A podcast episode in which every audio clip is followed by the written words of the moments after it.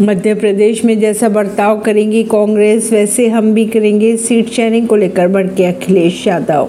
Samajwadi party के राष्ट्रीय अध्यक्ष अखिलेश यादव ने कहा है कि अगर ये मुझे पहले दिन पता होता कि विधानसभा स्तर पर कोई गठबंधन नहीं है, इंडिया का कभी मिलने नहीं जाते हमारी पार्टी के लोग और ना ही हम कभी सूची देते कांग्रेस के लोगों को। गठबंधन केवल उत्तर प्रदेश में केंद्र के लिए होगा तो उस पर विचार।